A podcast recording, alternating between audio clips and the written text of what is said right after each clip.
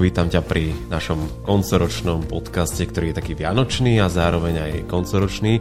Novinkou je, že je to aj videopodcast, čiže vítam aj tých, ktorí nás práve sledujú.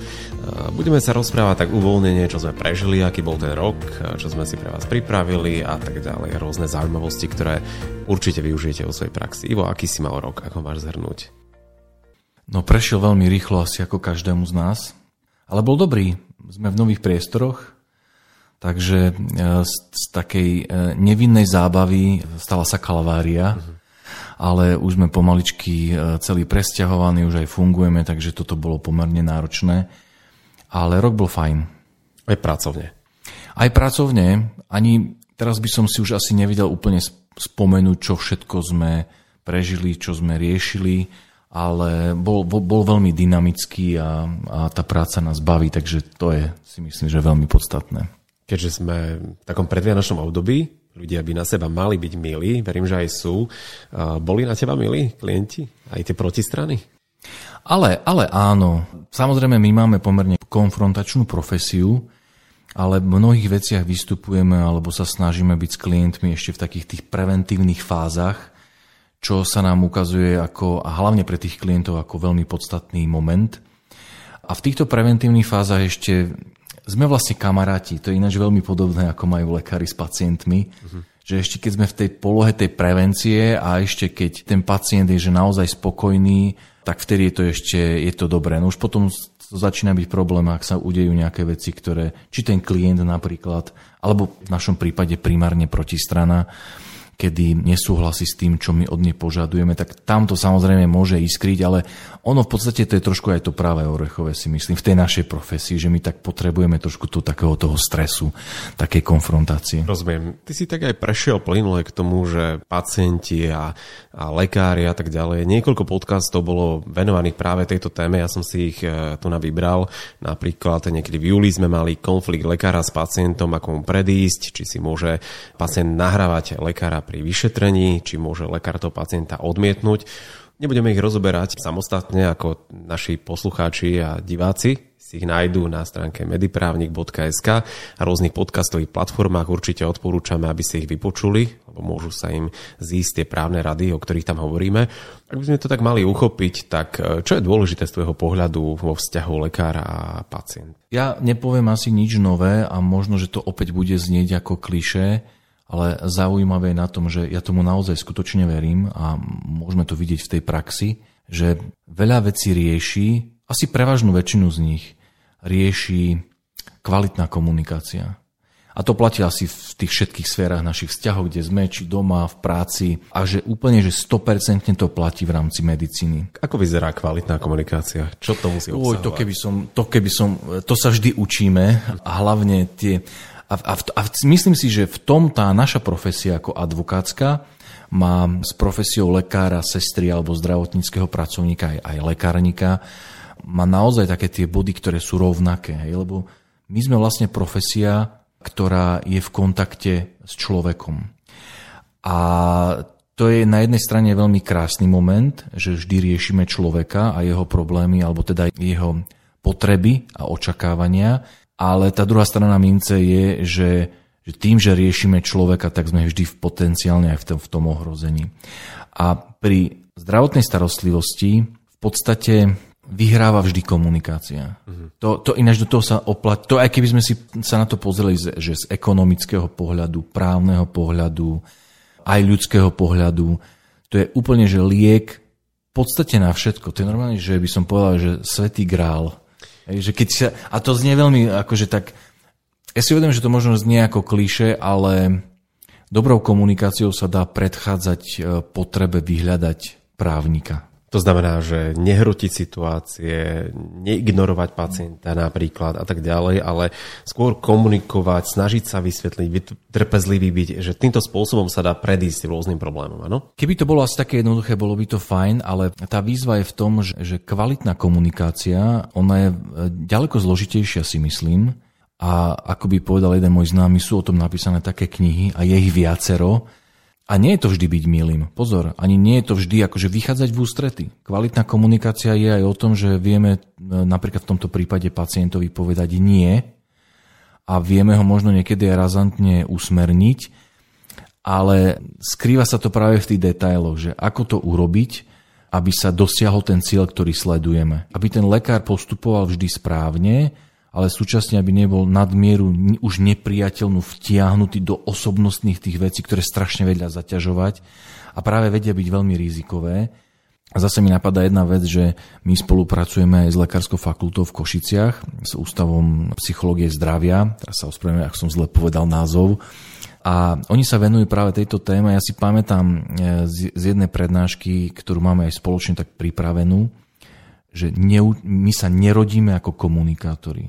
Že my sa nimi môžeme stávať a vyžaduje si to vlastne presne tak. Mhm. A tak ako aj psychologička minule v jednom rozhovore povedala, že ako spoločnosť potrebujeme citlivieť. Čiže na jednej strane byť citlivý, vnímavý, či pacienti, či lekári, ale zase tí lekári si musia dať pozor na to, čo si povedal, že neísť, neprekračovať tie hranice, že byť len za dobrého a pekného a vyhovieť pacientovi vo všetkom. To sme mali aj jeden z podcastov, ktorý bol o tom, že či je pacient pánom nielen svojho osudu, ale aj svojho lekára. Či môže toho lekára vtlačiť do situácie, že chce niečo predpísať alebo požaduje nejaké vyšetrenie, že mala by tam byť taká zdravá hranica. Určite áno a to je práve jedna z tých mnohých ťažkých vecí, ktoré v tej komunikácii sa skrývajú, pretože schopnosť odhadnúť tak zdravo, kde je tá miera, to ako som povedal, že lekár musí byť schopný pacientovi povedať aj nie, aj mu oponovať, ale je dôležité, akým spôsobom to robí a či je schopný a má čas vysvetliť dôvody, ktoré ho k tomu vedú pretože tam sa práve bude lámať otázka toho rizika. Hej, keď ja sa na to pozerám na to ako právnik, že čo je rizikom pre lekára, tak aj tá naša skúsenosť je tá, že, že zvyčajne býva väčším rizikom spôsob, ako nejakú informáciu podám, ako samotná informácia.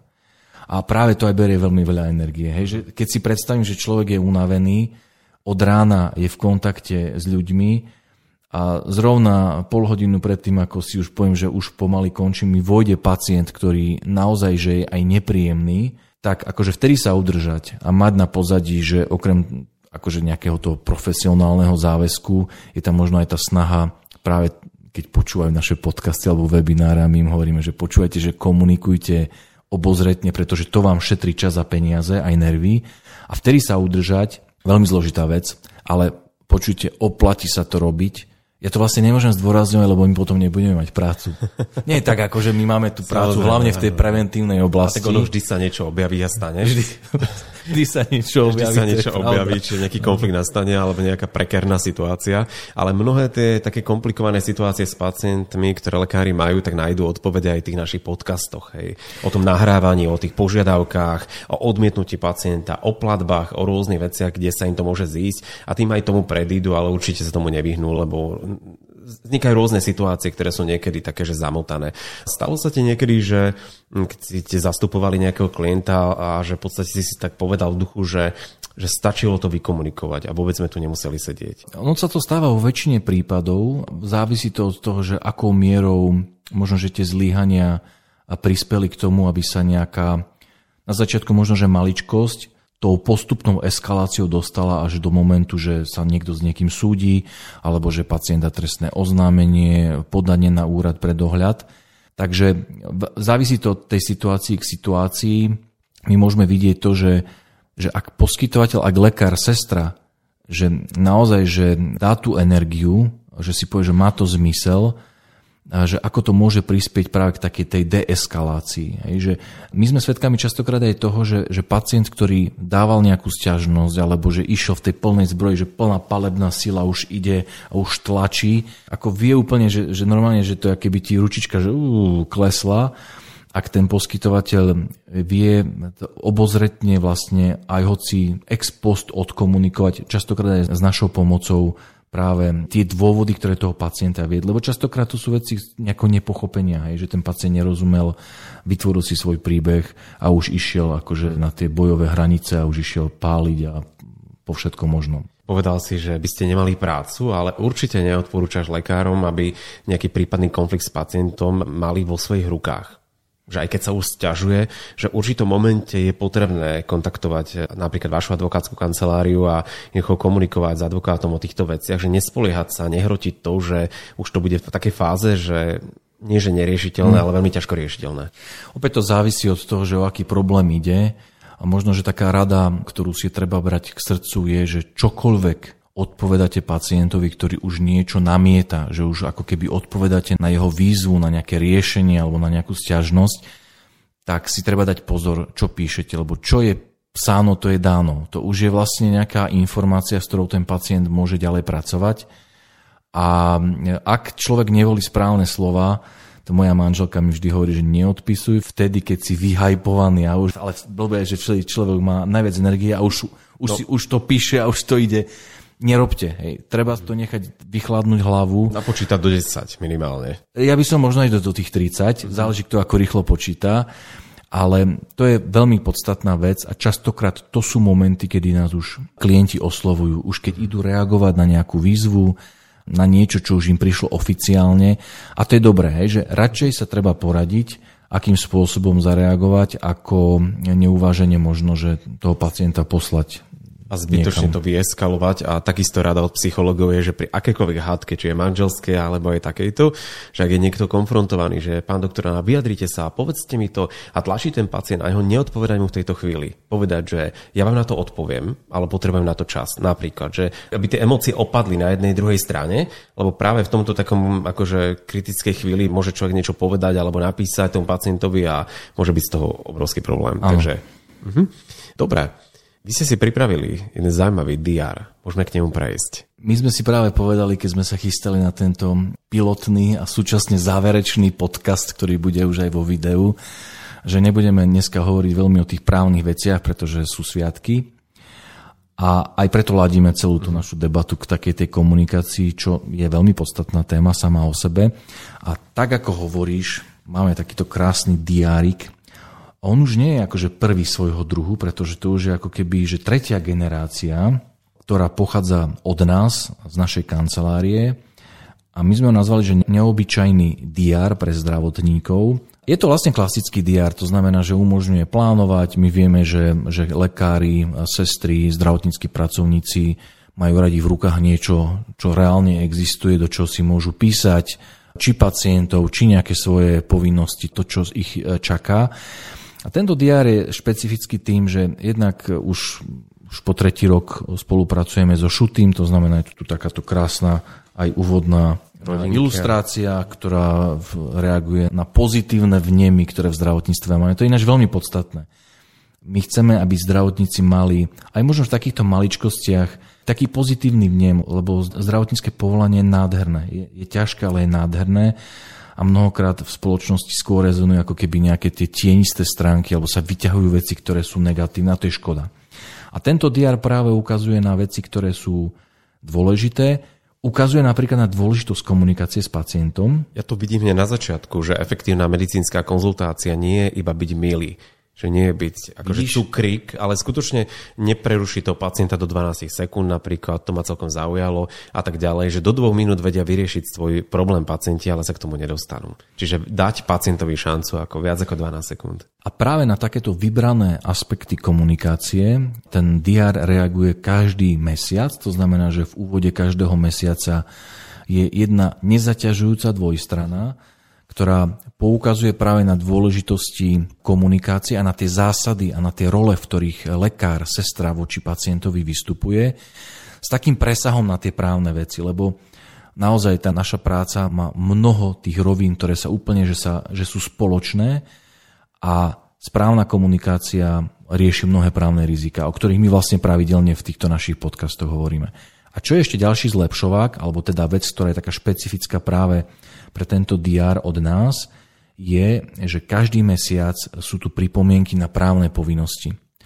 To znamená to, čo vyplýva z právnych predpisov, zo zákonov. Rád by som povedal, že úplne na všetky, ale tým, že som právnik, nedovolím si povedať, že 100% e, sú úplne, že úplne, úplne všetky, ale akože naozaj úprimne môžem povedať, že je tam určite prevažná väčšina povinností, ktoré na poskytovateľov zdravotnej starostlivosti, ktoré vyplývajú zo zákonov. A hneď prvá, prepáč, že ťa preruším, hneď prvá povinnosť v januári je potvrdzovanie dočasnej práce neschopnosti je navyše elektronicky. Mali sme k tomu taktiež niekoľko podcastov.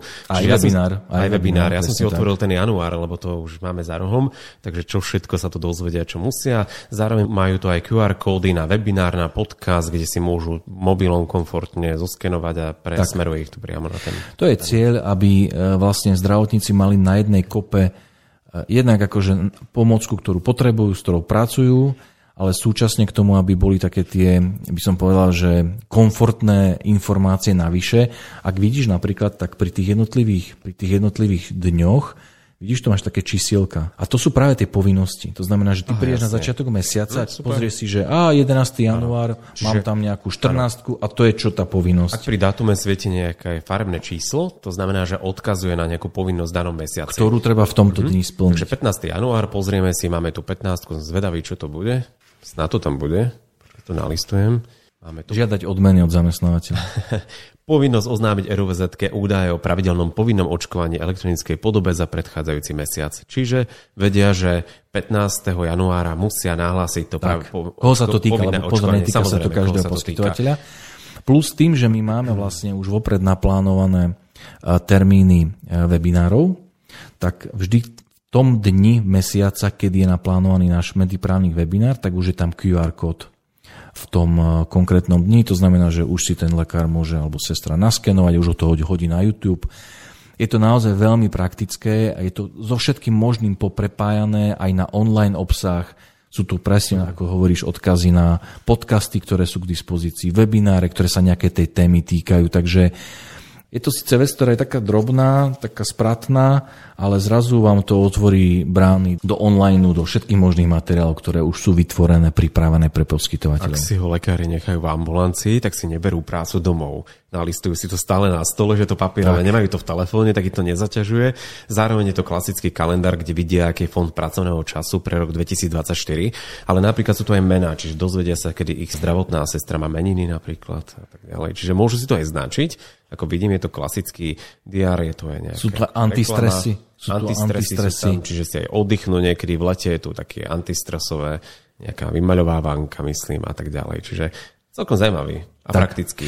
No a čo je zaujímavá ďalšia tá rovina tohto e, diáriku, že napríklad tento diár bol pripravený spoločne so Slovenskou spoločnosťou primárnej pediatrickej starostlivosti a takto sme to vlastne urobili asi s troma s odbornými spoločnosťami. Aj s dospelákmi, to znamená, že všeobecnými lekármi pre dospelých, a takisto aj e, so zväzom ambulantných očných lekárov sme to urobili, tento DR, to znamená, že zaujímavý moment je to, že vlastne k tomu sa vlastne nedostane človek, my ho nepredávame. Že je to v podstate nepredajná vec, ale pokiaľ nás pozerajú a počúvajú pediatri, všeobecný, očný, je možné, že to dostali mnohí ginekologovia, ortopédi, tak e, tam sa to distribuje práve cez našich partnerov. Lebo to je naša snaha ako kancelárie, aby sme tie partnerstva s odbornými spoločnosťami každý rok vlastne rozširovali. Čo sa podarilo aj tento rok a veľmi som rád, že práve